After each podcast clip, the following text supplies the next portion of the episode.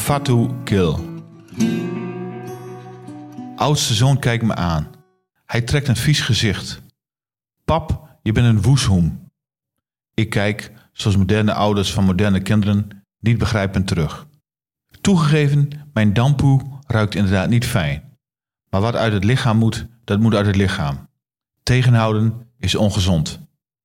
Fatou Kill, zeg ik hem terug. Het is nog te vroeg voor beef. Hij haalt zijn schouders op. Ewa, je bent echt een woeshoem. Dit is een skere Fatou. Ik zal je klappen. Zijn pech is dat hij geen kant op kan. We zitten in de auto op weg naar school. Het gesprek stokt even. In de stad is het opletten geblazen. Ik wil niet elke keer een fietser of voetganger voor de wielen. Als we voor het stoplicht staan, wijs ik hem in zijn taal op een chimeid. Hij glimlacht. Chimi, Naisanka. Ewa, Fatou? vraag ik hoopvol. Wij leren onze zoons dat ze respectvol met andere mensen omgaan en geen racistische, seksistische of om het even wat voor praat uiten.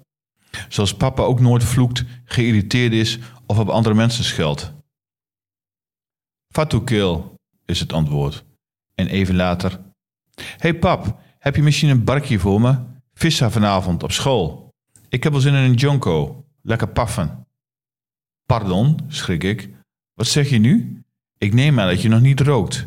Zijn er bij jou in de klas al kinderen die roken? Dat moet je niet doen hoor, dat is een skere gewoonte. Je bent dertien.